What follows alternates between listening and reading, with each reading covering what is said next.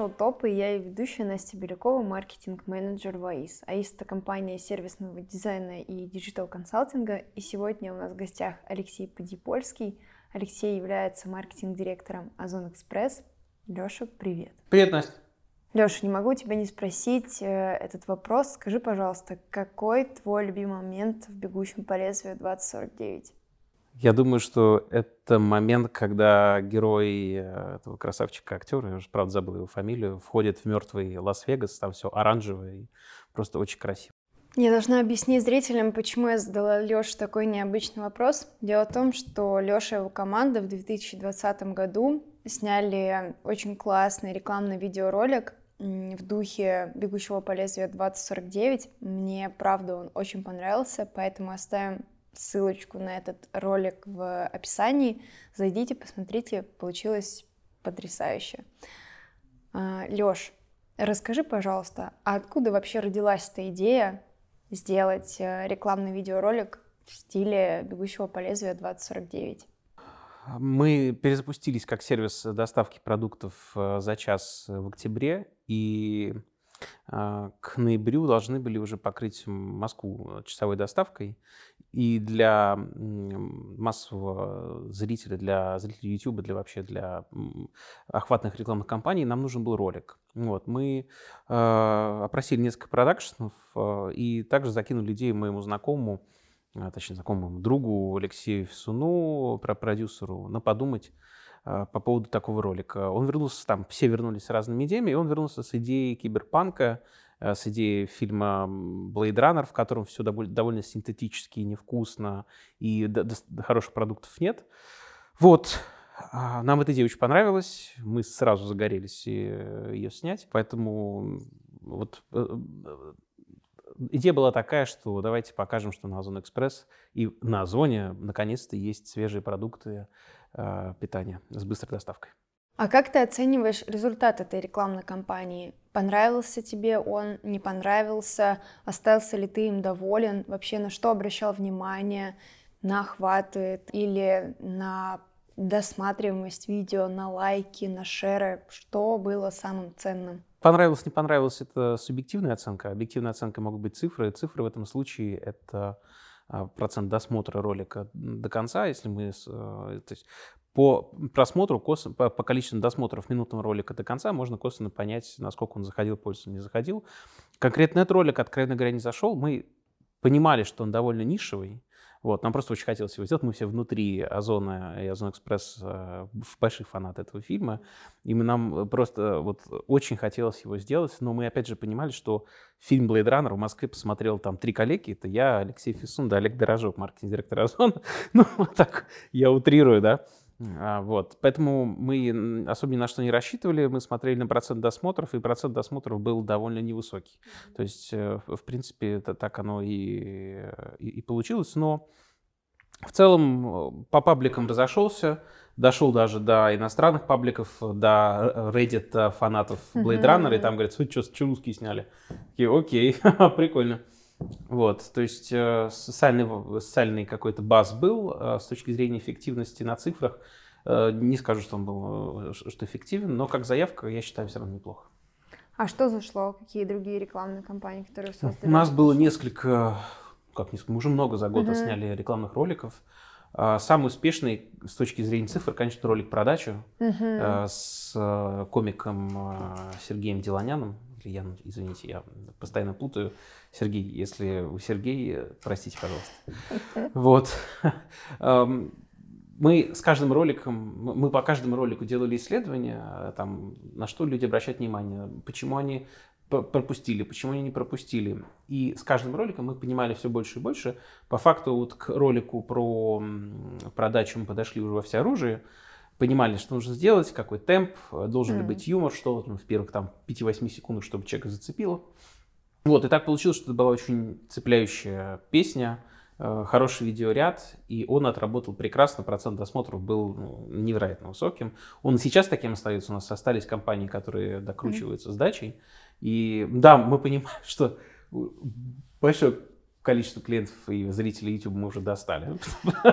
вот, но э, все равно он и понравился людям, он очень понравился mm-hmm. людям, по, и судя по опросам, и судя по базу, который был в соцсетях, а, по там, перепостам в телеге постов беспощадного пиарщика про него, вот, а, и по цифрам он был, был, был прям, прям очень, очень хорошо отработал, и также там по телеку мы смотрим, тоже хорошо работает.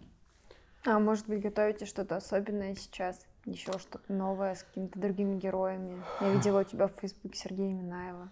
А, Сергей Минаев — это интеграция. Mm. Мы летом решили, что пора выходить в блогерские интеграции. До этого мы к ютуберам, тиктокерам, инстаграмерам заходили только если к микроинфлюенсерам. И так получилось, что я сам часто смотрю Сергея Минаева, каждый четверг не пропуская его выпуски. Я прекрасно понимаю, какая у него аудитория. Я подумал, блин, это же наша аудитория, надо ее, надо ее захватывать. Поэтому мы договорились э, с ним, с его командой, с его менеджером вот, на несколько интеграций. И у него были, ну, еще у некоторого количества блогеров мы присутствовали, зашли там в Куджи подкаст угу. Коняева и Каргинова. Да. Это был Озон Экспресс, доставка за час. У них есть своя собственная арабика. Это все кофе мы заказали на Озон Экспресс, своя собственная обжарка.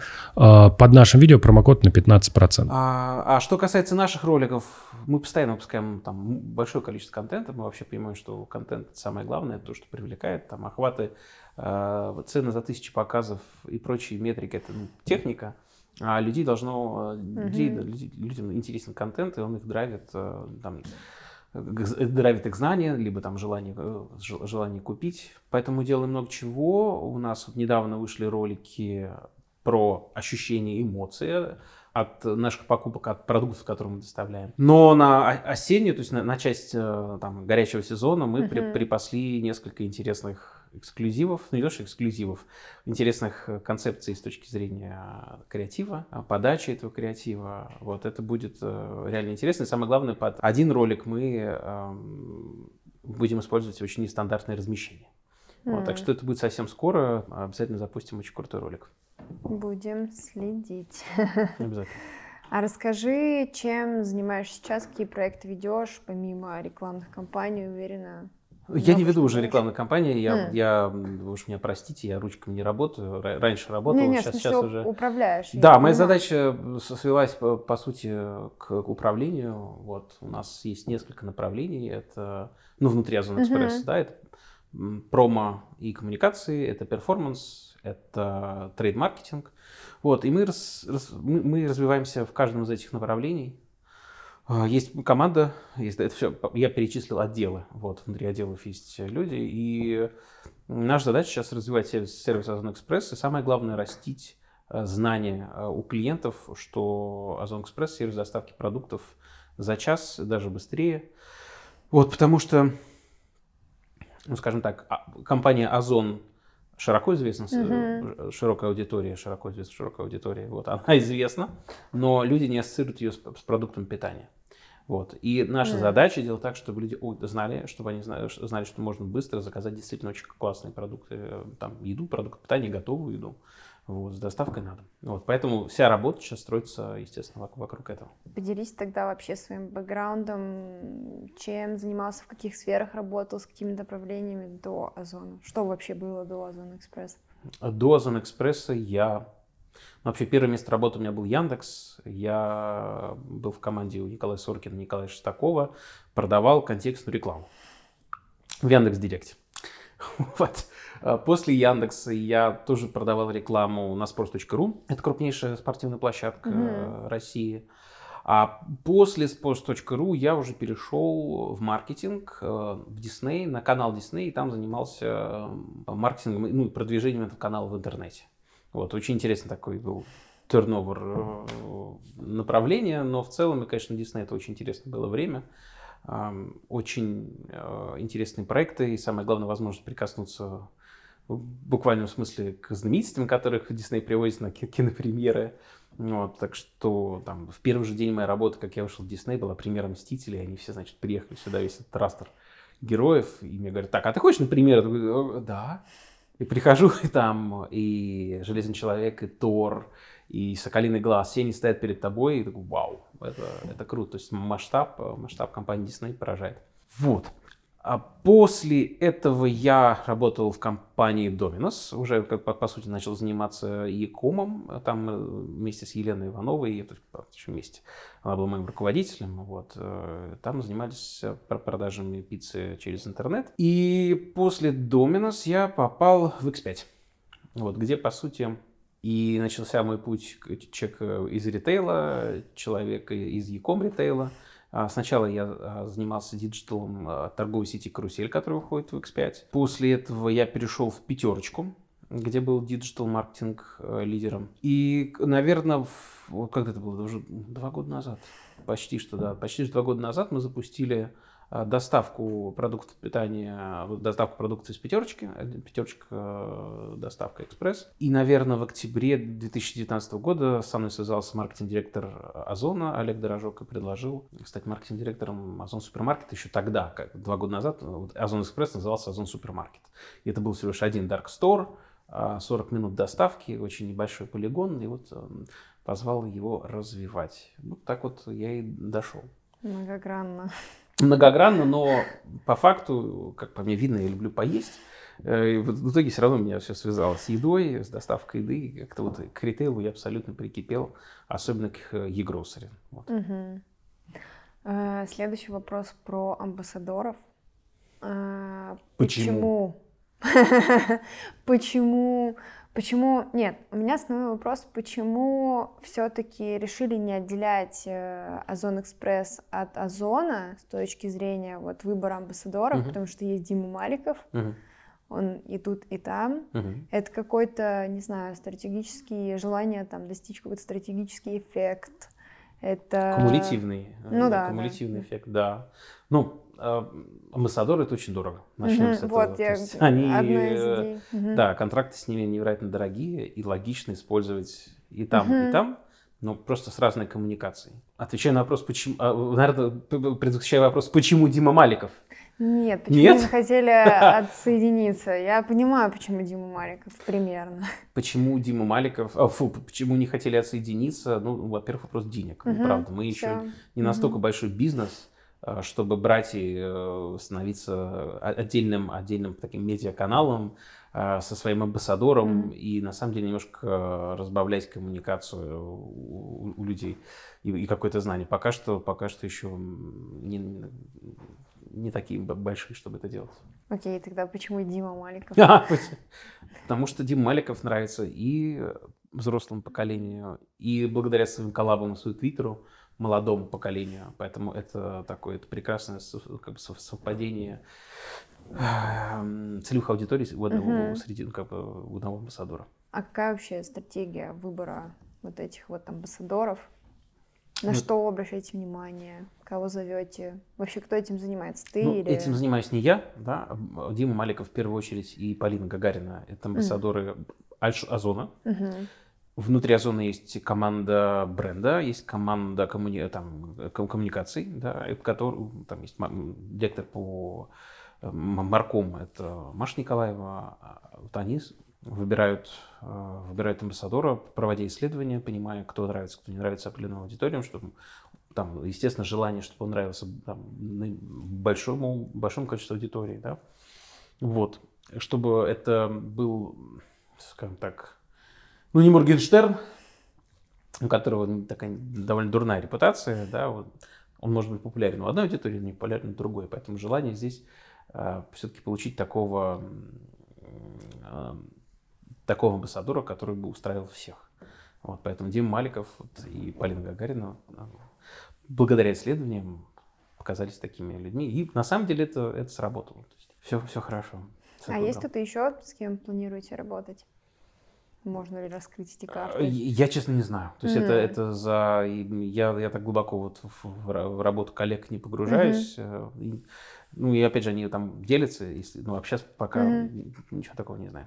Тогда вопрос про команду маркетинга. Что для тебя идеальная команда маркетинга? Из кого она должна состав... состоять? Угу. Какое количество? Какие там должностные позиции? Ты вначале уже перечислил плюс-минус, кто угу. есть у вас. Расскажи об этом. Ну, я считаю, что должен быть искусственный интеллект. А, Он заменит всех. Я шучу. Ну, так, на самом деле у всех по-разному. Да? Есть э, там разные компании с разными вертикальными управления, э, структурами управления. Вот в, кон- конкретно в Озоне, в Озон Экспрессе, та структура, которая есть, мне кажется, довольно мобильный, довольно быстрый эффективный. Вот она в моем представлении должна быть очень большой, потому что я знаю, какие там подразделения маркетинга в других компаниях и а, сколько там человек, э, область их, э, область их ответственности. Вот у нас сейчас получается 24 человека. Ну, это не так много, откровенно Ну, говоря. А, вот. И 24 человека по всем этим направлениям работают максимально эффективно. При этом мы стараемся не, как бы, не доводить до ночных, ночных пере- переработок. К сожалению, у дизайнеров пока это не получается, потому что нам нужно очень много креатива. И это креатив, он не только в диджитале, это креатив, это, это наружка, а Сейчас у нас огромное направление, это вот э, СТМ, который мы запустили, соответственно, для него тоже нужно делать упаковку, нужно продумывать эту упаковку от мгм. начала до конца. Поэтому я, ну, и естественно, что мне хотелось бы от команды маркетинга, чтобы все люди были проактивные, все люди э, умели отстаивать свою позицию, вот не просто там мои какие-то бредни выслушивать и говорить, да, конечно, мы это сделаем, а потом, э, потом умирать. Вот, мне бы хотелось, чтобы это была такая дискуссия, я всегда ее поддерживаю, эту дискуссию. Но мне очень хочется, чтобы человек э, самостоятельно думал, а как можно сделать то, что он делает, лучше, эффективней. Вот. И мне очень нравится, когда люди берут на себя какую-то дополнительную ответственность, э, особенно если она им нравится. Вот. То есть Мгм. человек вот видит какую-то область работы, в которой можно э, сделать лучше и больше, и он говорит, я вот готов, э, вот, и берет на себя эту ответственность. Это круто. Вот, вот таких вот людей мне бы, конечно, не хотелось видеть в команде маркетинга. А кто входит в твою команду? Ты сказал дизайнеры, а кто еще?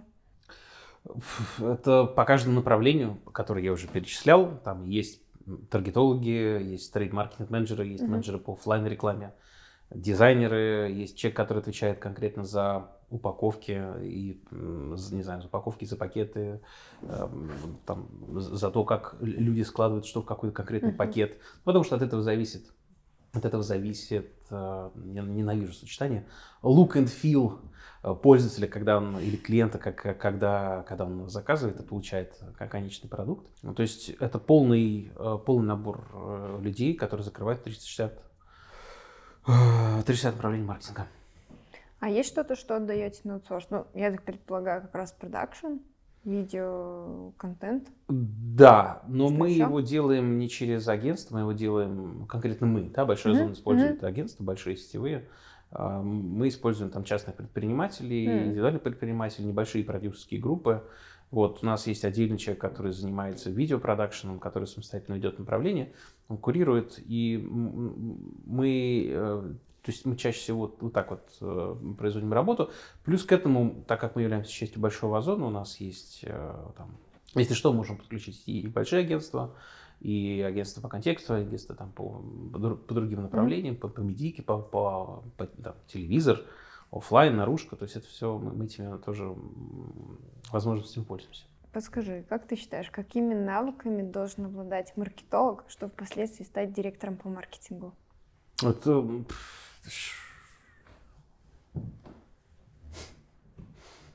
Наверное, проактивность, безусловно. Э, Умение брать на себя ответственность за те или иные решения. Э, Никогда не приходить к руководителю э, с проблемой, а приходить с решением, с вариантом решения этой проблемы. Это, безусловно, коммуникация. Это у- у- у- необходимо уметь налаживать связи между людьми, вот, ну, быстрые связи и быстрые информационные связи между людьми. Вот, и, в принципе, быть хорошим человеком, вот, как мне кажется, А если с точки зрения хардскиллов? по хардскиллам. Ну, даже не знаю. Ну, приведи, приведи пример хардскиллов, которые у тебя... вот, м, Что это может быть? Ну, пока крутится в голове только то, что... Ну, возможно, маркетологам есть смысл обращать внимание на продукты в этом, больше развиваться, потому что к этому сейчас там... У этого есть тренд, все М. к этому идет. Не знаю, должен хорошо разбираться в юнит-экономике? Это безусловно. Мгм. Просто э, тут вопрос, э, вопрос был, э, что, чтобы стать руководителем. Ну да. Вот. По факту э, хороший руководитель берет себе людей, которые хорошо... То есть, естественно, как, как хороший руководитель должен понимать, что происходит у него э, в, его направлении. И, но я не должен быть специалистом во всех этих областях. Мгм. Вот, моя задача предоставить э, достаточные условия, не то что избыточные условия для хорошей работы специалистов, которые в своих областях куда круче, чем я. И это абсолютно, ну, как, так, ну, как мне кажется, так и должно быть.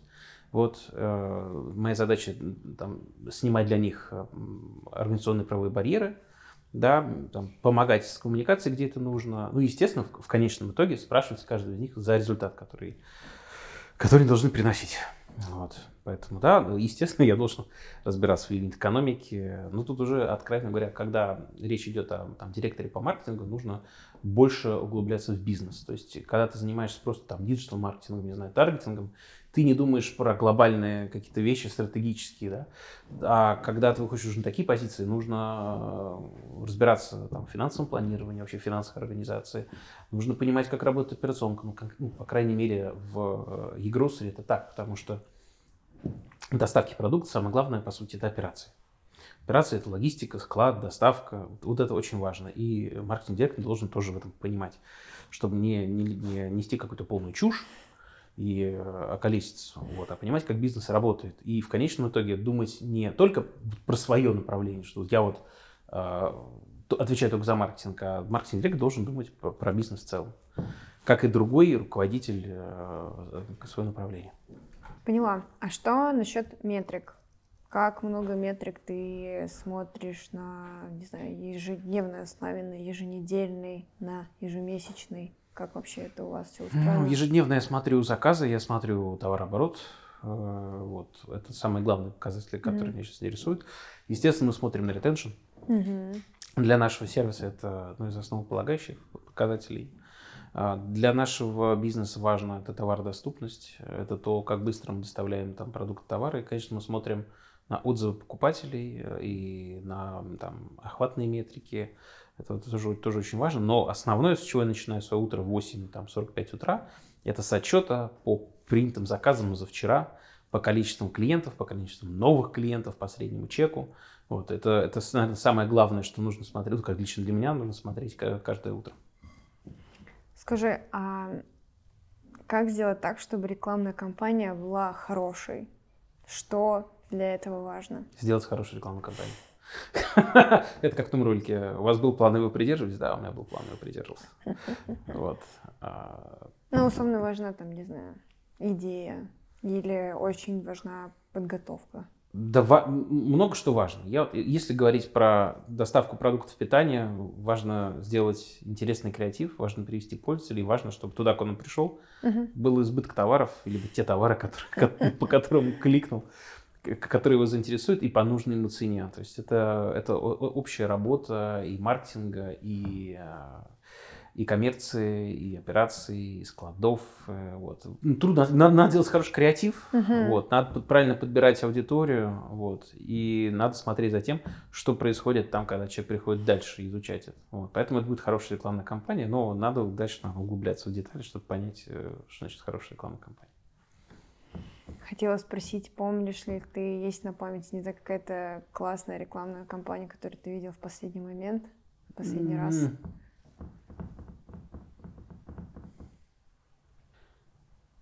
Я не могу сказать про рекламную кампанию, я могу сказать про креатив, который мне очень понравился. Это был креатив Volvo.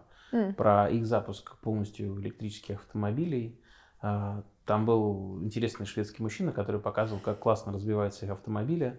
И он показывает, значит, на этом стенде вот э, машина разбивается, мы раз- машину разбиваем так, на этом стенде мы разбиваем так. А сейчас мы поедем на стенд, где на кране мы поднимаем машину и сбрасываем ее на землю со 150 метров. Вау! Ну, не 150, я преувеличил, с- там, с 30 метров. Из 20, не знаю. Вот. И он приезжает, а это, это Швеция. Они при... он, он- он говорит, вот сейчас мы ее сбросим, а на заднем плане вдруг начинает таять ледник и разбивается. И он такой, ой-ой. Вот это типа ультимат краш-тест. Volvo Full on Electric с такого-то числа. О, прикольно. Это круто. Это креатив меня цепляет. Вот, а с точки зрения хорошей рекламной кампании, ну, если смотреть по нашему рынку, э, очень ярко идет Сбермаркет, очень яркие компании проводят э, самокат. Мгм. Мне очень нравится, что они делают, очень красиво. Ну и результаты, на самом деле, которые они показывают, много о чем говорят. Мне нравится, что какие рекламные кампании делает Озон.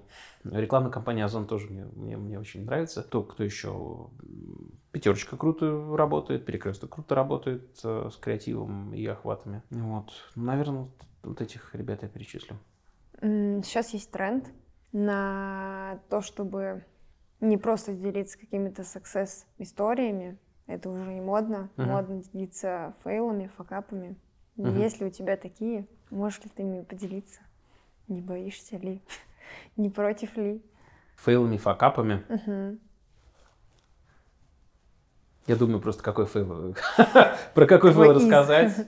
А Их, да, их было много. Ну, из экспресса, наверное, я бы рассказал. Ну, можно рассказать, ну, ну не то, что фейл, факап, это как раз-таки ролик с Маликовым, если смотреть на результаты, ну, конечно, не, не поразил. У нас был также ролик, который мы снимали для милых дам. Может быть, ты видела, где там а, девушка отправляет парня за, за продуктами, он прибегает в магазин, э, по списку А, ничего всё, не, не всё, может, да, он начинает да, звонить, да, да, ну это просто такая частая история про людей. Вот. И, к сожалению, процент досмотра этого ролика был не такой высокий, он был прям, скажем, низким. Вот. Я считаю это таким факапом, потому что в первые 15 секунд по исследованию мы не дали, а, не дали экшена, М, который бы зацепил пользователя, Мгм. который, который смотрел. И когда, когда мы снимали, мы такие, блин, это круто.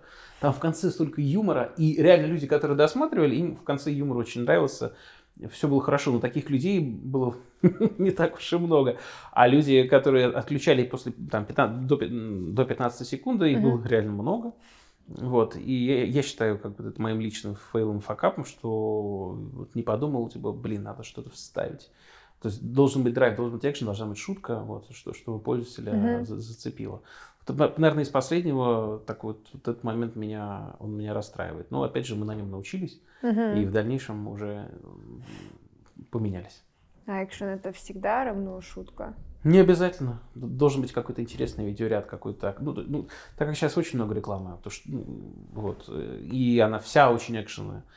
Там быстрая смена кадров, наверное, уже не ок, поэтому нужно добавлять юмор. Юмор всегда хорошо. То есть, если юмор хороший, юмор интересный, он если еще в музыкальной форме, вот, это всегда вин-вин. Вот, поэтому вот надо, там, как мне кажется, к этому процессу подходить именно так, а, с юмором, а, с сарказмом. Сарказм вообще прекрасно работает, ничего лучше сарказма. Вот. Ну вот, опять же, на, на этих фейлах мы учимся и становимся лучше. Как считаешь, какой контент сейчас востребован? М, а, Рекламный или вообще контент? Вообще. который цепляет за душу. Ну, вот всегда так было. Вот. э, Просто сейчас контента так много, так много Мгм. там тикток контента, Мгм. Рилзов в Инстаграме, вот, а хочется того, что будет цеплять. Меня цепляет видео, где люди готовят жирную еду. Я просто обожаю, я смотрю, как они готовят жареную курочку, и ее едят, и такой, «А, как хорошо-то, закажу, пожалуй, еды. У всех, конечно, свои, свои представления прекрасны, но, ну, как мне кажется, сейчас, э, если в рекламе, то людям нужен контент, явно выделяющийся среди остальных, которых очень много, в, Мгм. в- просто в видео, в остальном что-то, что близко к сердцу, наверное. Я просто заметила, что, ну, две основные линии, которые я заметила, которые есть в рекламах, вообще все равно какой формат, видео или текстовый, что это всегда что-то очень позитивное, Мгм. вот на сто процентов. Второе, ну, вижу, что все равно используют как это UGC контент, контент от пользователей, это отзывы. А, вот в случае Яндекс.Маркета м, они прям очень много делают всяких анпекингов, когда там Девушка ну, этот тренд уже как раз-таки с 2019 Мгм. года идет. Да, людям, э, потому что он, как то говорится, эм, не то что подстраивается, но такой симбиот немножечко. ну, Он эм, подстраивается под, под твою ленту. Ты привыкла, Мгм. что в ленте у тебя не, ну, не всегда мегапрофессиональный контент. И поэтому, когда у тебя в ленте Инстаграм появляется там круто смонтированный, сделанный ролик, ты сразу автоматически воспринимаешь его как рекламу, потому что, скорее всего, Ну, так оно и есть. Мгм. А когда бренд делает ролик э, в стиле UGC, типа, о, мне привезли коробку, я ее открываю вот этим ножом, вау, так вкусно, надо показать товар, положить его обратно в коробку. Да, это работало в начале, сейчас, откровенно говоря, это уже не очень работает. Вот, но тренд, да, с 2019 года идет, его начал Сбермаркет. Вот, мы его, естественно, в пятерочке скопировали. Вот, и потом все друг друга копировали, перекопировали. Вот, сейчас, мне кажется, все в сторону от этого уходят. Эм, Мне кажется, обратно в сторону каких-то более дорогих продакшн историй. А, кстати, вот про 2019 год. С этого года, насколько я помню, м, практически все сервисы, даже Wildberries, стали предлагать а, доставку продуктов. Вот как вам это? Как Ну, отстраивать от ва- конкуренции? Wildberries сделал это позже. К- как, как? Рынок доставки продуктов питания можно там разделить на несколько сегментов. Есть э, сегмент невероятно быстрой он-деманд доставки, это Яндекс, Лавка и Самокат. За 15 минут э, основной, э, основной костяк продуктов есть, которые нужны прямо здесь сейчас, там Мгм. для яйца для яичницы, молоко. А, Есть сегмент эм, доставки в прока, там, в, в прока, утконоса, Мгм. там, не знаю, Ашана, Окея. Это большой ассортимент, там больше 100 тысяч позиций. Ну, там, я, конечно, утрирую, не 100, поменьше, но все равно очень много. Вот. И это завтра. А есть сервисы доставки, которые в себе сочетают и то, и другое, и скорость, и ассортимент, но в рамках часа. Это мы. Да, это Сбермаркет, который может э, довозить из разных э, магазинов тоже довольно быстро. Это пятерочка доставку, которая тоже там свой ассортимент 8 или 9 тысяч SKU, SKU это единица товара, э, вот, за, за час или там 90 минут.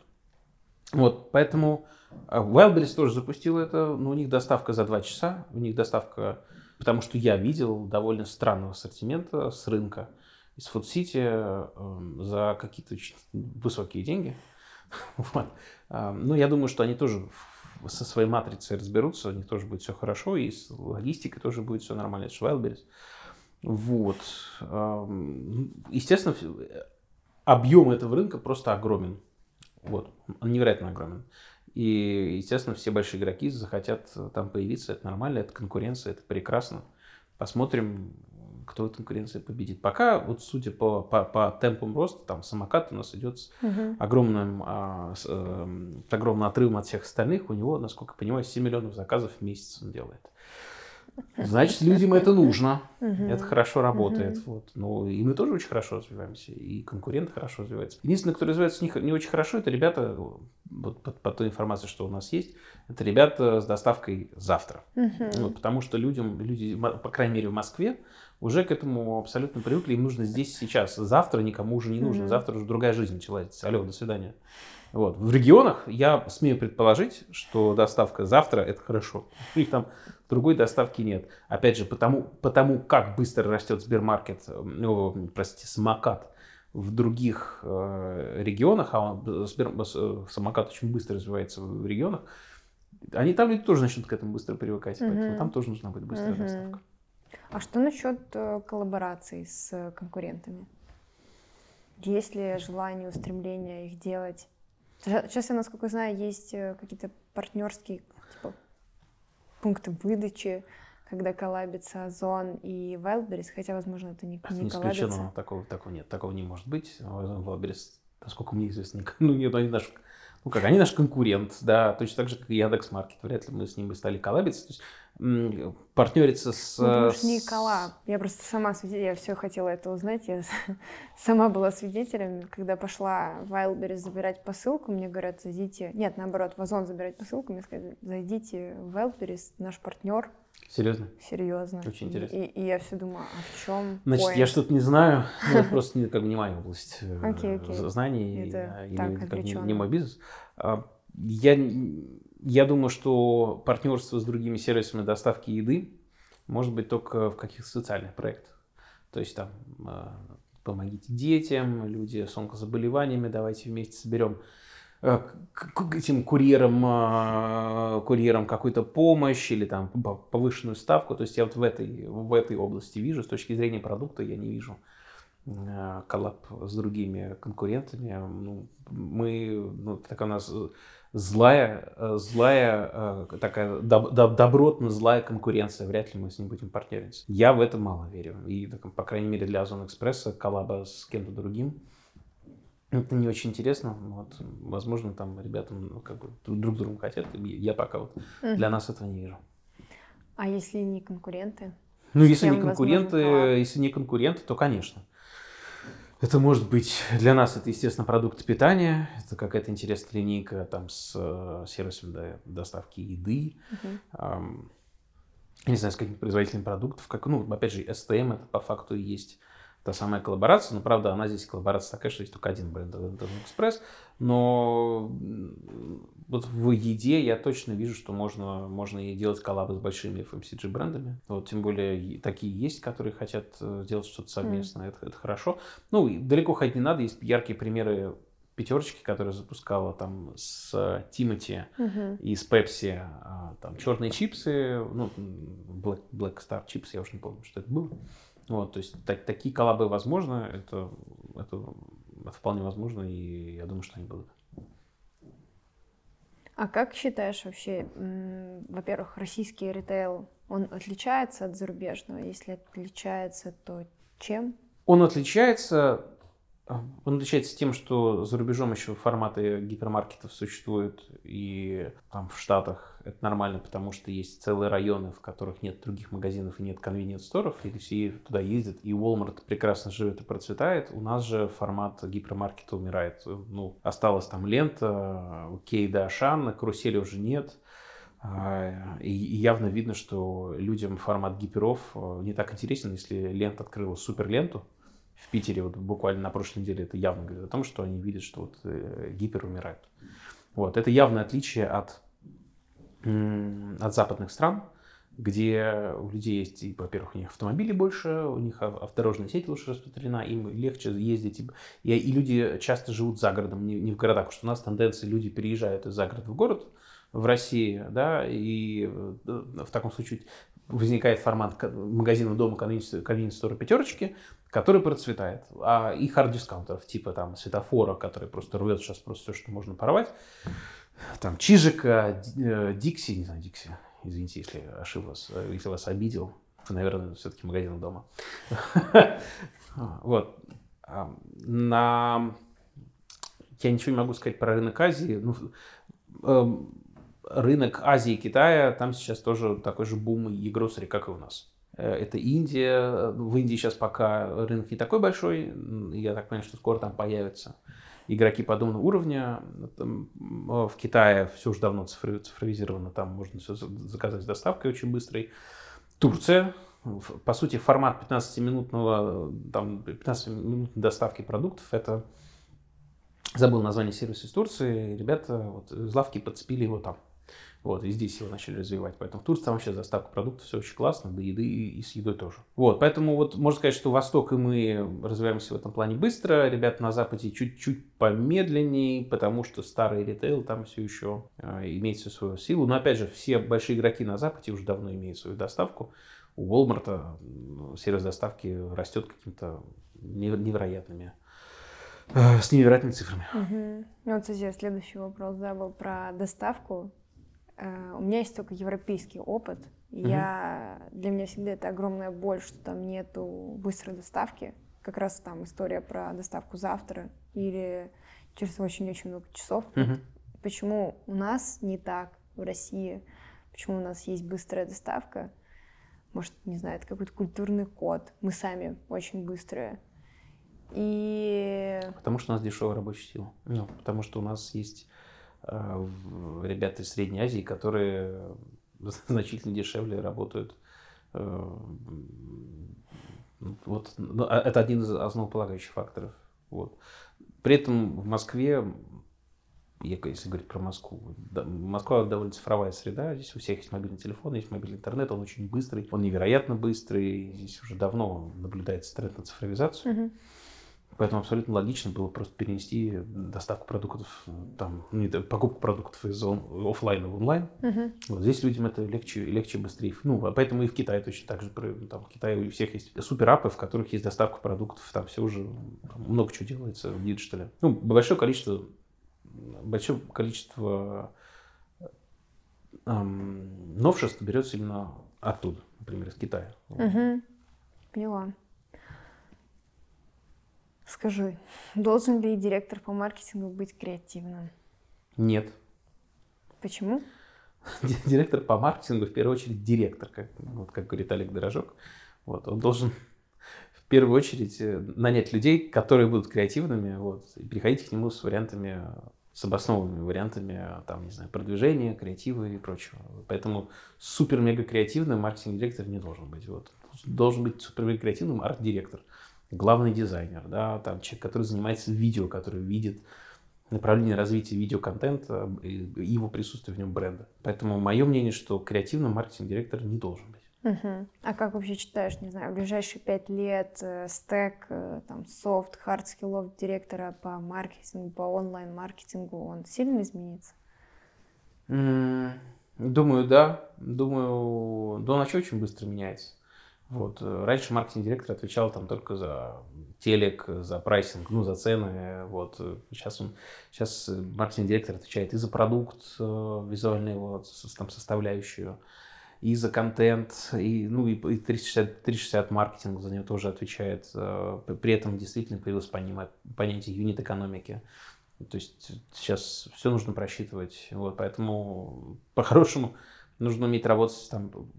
Крутой маркетинг-директор сам может залезть в базу, сделать запросик, вот, спарсить его, получить, вот, чтобы все быстро посмотреть. Поэтому, ну да, да, стек меняется. Но как и сам бизнес меняется. Мгм.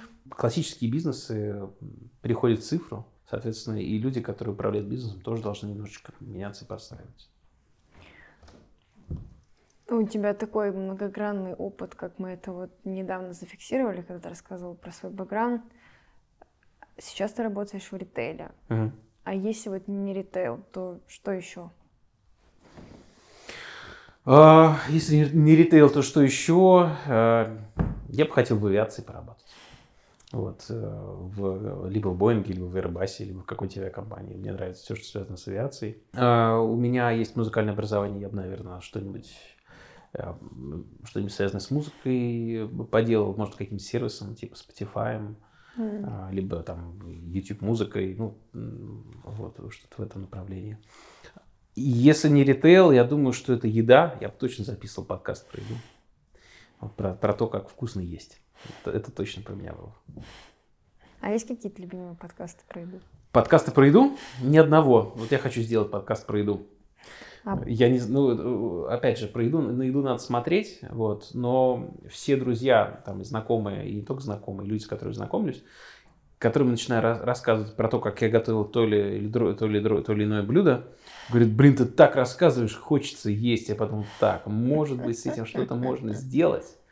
Вот, потом я сажусь э, дома, там, не знаю, пытаюсь набросить какой-то сценарий, понимаю, что, блин, нет, вот, вот когда, когда ты рассказываешь человеку здесь и сейчас, вот эта вот эмоция, она прекрасно передается через глаза, Мгм. через мимику, через вот тут как-то это одно. А когда ты пытаешься перебросить на сухой формат э, голоса, голоса из э, Apple подкастов, м, как-то вот, как-то вот не идет. Поэтому пока не знаю. Пока не знаю, но что если не ритейл, то, наверное, еда, авиация, либо музыка.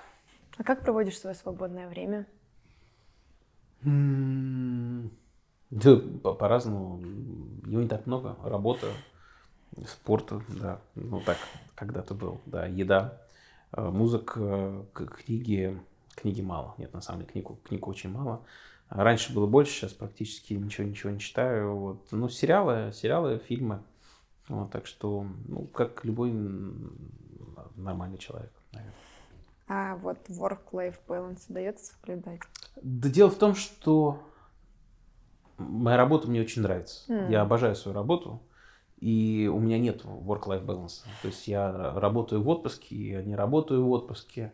был как-то на конференции, меня спрашивали, а сколько вот у вас вот рабочего времени, а сколько вот вы занимаетесь? Я просто не разделяю. Mm-hmm. Реально. Мы, мы у нас в компании работаем 24 на 7, но при этом то, что мы делаем, нам очень нравится. И я не могу сказать, что когда мне звонят там в 11 вечера и значит, спрашивают что-то там по рабочим вопросам, я, как я взрываюсь и говорю, что?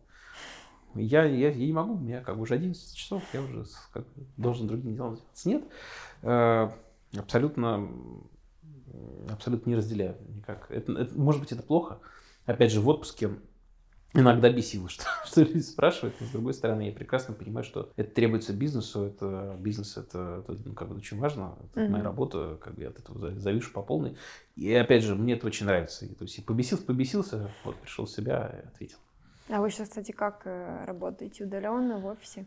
Удаленно в офисе. У нас гибридный это так. формат, да? Да, гибридный формат, да, да. Я, я, конечно, был бы очень рад, если все коллеги были в офисе. Угу.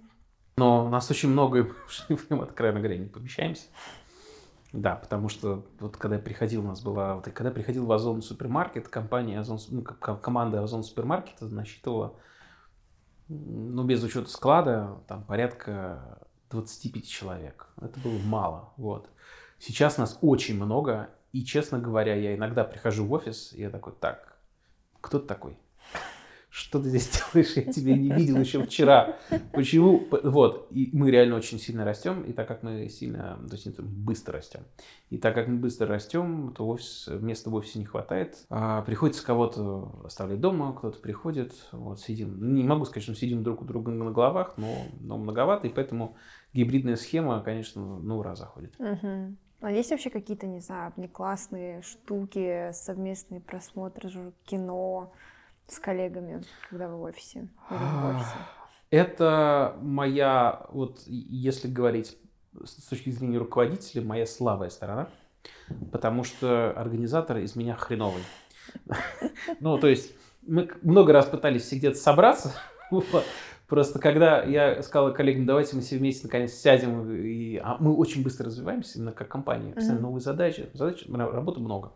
Вот. И я, когда предложил вместе с ним встретиться, нас было, ну, тогда еще, по-моему, человек 13, и это было нормально, можно было куда-то всех сводить. Сейчас нас уже 23-24 человека, и просто нельзя пойти в бар, всем сесть, потому что нас реально очень много, mm-hmm. так, чтобы всем еще было удобно. А, и мне реально еще надо над этим много работать, чтобы заниматься тем самым тимбилдингом. Я в этом плане ленивый. Я думаю, о, блин, собирать. А я еще немножко интроверт, вот, и поэтому я начинаю, так, с ними со всеми нужно разговаривать. Они, они прекрасные ребята, прекрасные, я их всех очень люблю и обожаю. Но, блин, это надо разговаривать, надо какие-то social skills проявлять там, да, там вот, о, о, какая интересная история, про себя думаешь, нет, она неинтересная. когда, когда это закончится, а, о, сейчас, ну все, мне пора. Вот, а, это моя слабая сторона, поэтому надо больше в это вкладываться, надо больше в это инвестировать своего времени и желания. Я обязательно это буду делать, коллеги. Я обязательно. Мы обязательно сходим, не знаю, куда мы куда-нибудь сходим. Вот. А в других, э, в других подразделениях, да, коллеги это проявляют. И в целом в компании мы действительно такими... А, э, мы, мы развитием социальных скреп занимаемся. Да. Хотела спросить про книги, но не буду. Спрошу про сериалы. Что Ой. смотрел последнее, что нравится, что порекомендуешь? А, я бы разделил на отечественные и неотечественные. Из отечественных абсолютно шикарный сериал э, «Перевал Дятлова», снят ТНТ, вот, ну и сервисом. Это потрясающая работа. Я абсолютно не удивлен, что, насколько я помню, он был продан Netflix для mm. показа за рубежом. Это сериал «Методист» mm-hmm. от старта с этим вот комиком э, да, рыжеволосым. Да, да я думал, что он комик, и серьезной драмы он не вытянет, а он просто, он как папка заносит просто драму в каждую серию. Это очень круто. Вот. Из отечественного что-то было еще, что меня э, тоже за сердецко зацепило, но не могу вспомнить. А из западных, да, там, Disney плюсские, это «Мандалорец» мне очень нравится. Mm. Я жду выхода приквела «Игры престолов». Mm-hmm. Я... Мне очень нравится Netflix как сервис, и там огромное количество сериалов, которые, от которых я балдею. Там один из них это Dark, вот немецкий сериал. И что удивительно, я, начала, я начинал его смотреть, он был на английском языке. Фон, он был на немецком языке, М. но можно было включить дубляж. Ну, Мгм. естественно, когда включаешь дубляж, там полнейший рассинхрон с, с артом, и когда ты смотришь немецкий сериал э, в дубляже английском, э, еще рот двигаться неправильно, это как-то вообще очень плохо, и я переключил на немецкий с русскими субтитрами, и вуаля, под конец сериала я начал понимать, о чем они говорят. То есть вот я, спасибо, спасибо этому сериалу, я, я прям чуть-чуть начал понимать. Это круто. А, И а, удивительным образом мне даже начали нравиться испанские сериалы. на- То есть там прям большое количество хороших испанских сериалов на Мгм. Netflix, которые смотришь с большим удовольствием. А, Ну а так, там, у них один из самых крутых, как мне кажется, это, естественно, э, St- Stranger Things. Мгм. Это Mindhunter, э, Мгм. д- детективный, крутой. А, Да реально много. Ну и, а, ну, самый, самый любимый сериал на Netflix у меня это «Наркос». История, М. история про Пабло Эскобара, это, ну, это просто ушаг. Самое главное, это настоящая история, то есть там, ну, художественно немножечко допилили его для, для, для красоты, Мгм. вот, но ты такой смотришь, э, каждый раз как по- поворот сюжета, ты думаешь, блин, ну нельзя придумать. И, и, и, то есть никто его никто это не придумал, оно реально так и было. То есть то, что там творится в Латинской Америке Мгм. и, по, и поныне, это, это, конечно, очень интересно. Да. Я, я очень люблю эти все сериалы, которые ты сказал. Ну да. Стало грустно, захотелось пересмотреть. Но я не осилила второй сезон. Кого, «Наркос»? Наркос. Типа, со- Советую осилить, там как раз Да? самый жир. Надо. Я еще очень люблю Better Call Saul. А, Better Call Saul, ну это приквел. Да, э, да. Кстати, этот сериал не смотрел. Да, очень Э, люблю. Я, я, я почему-то после момента, когда кислота проела потолок, я почему-то говорю, так, я что-то не могу больше смотреть. Не, Мне ну что-то там как не запануло. Поэтому breaking, э, это, baking bread не для меня. Осталось два вопроса. Ура! Предпоследний. На что хочется больше тратить своего времени? Возможно, На чтение книг. Мгм. На чтение книг. Потому что я их вообще перестал читать. Вот, э, на чтение художественной литературы, на чтение профессиональной литературы и на чтение мне бы хотелось технических наук, возможно, вообще, может быть, э, получить какое-то техническое образование. М. Вот. Мне очень нравится физика. Вот в школе у меня с ней было все хорошо, и мне хочется просто погрузиться. Ну, Это заставляет мозги работать. Мгм. Вот. Потому что когда ты занимаешься чем-то одним все, все время, а, ну, новых нейронных связей в голове не образуется, откровенно Увы. говоря. Вот. И хочется на это потратить время а, и, и погрузиться. Но, наверное, в первую очередь вернуться к чтению художественной литературы, э, великой русской классики, которую я, откровенно говоря, вот, не так много читал. Вот, хочется, хочется прочитать.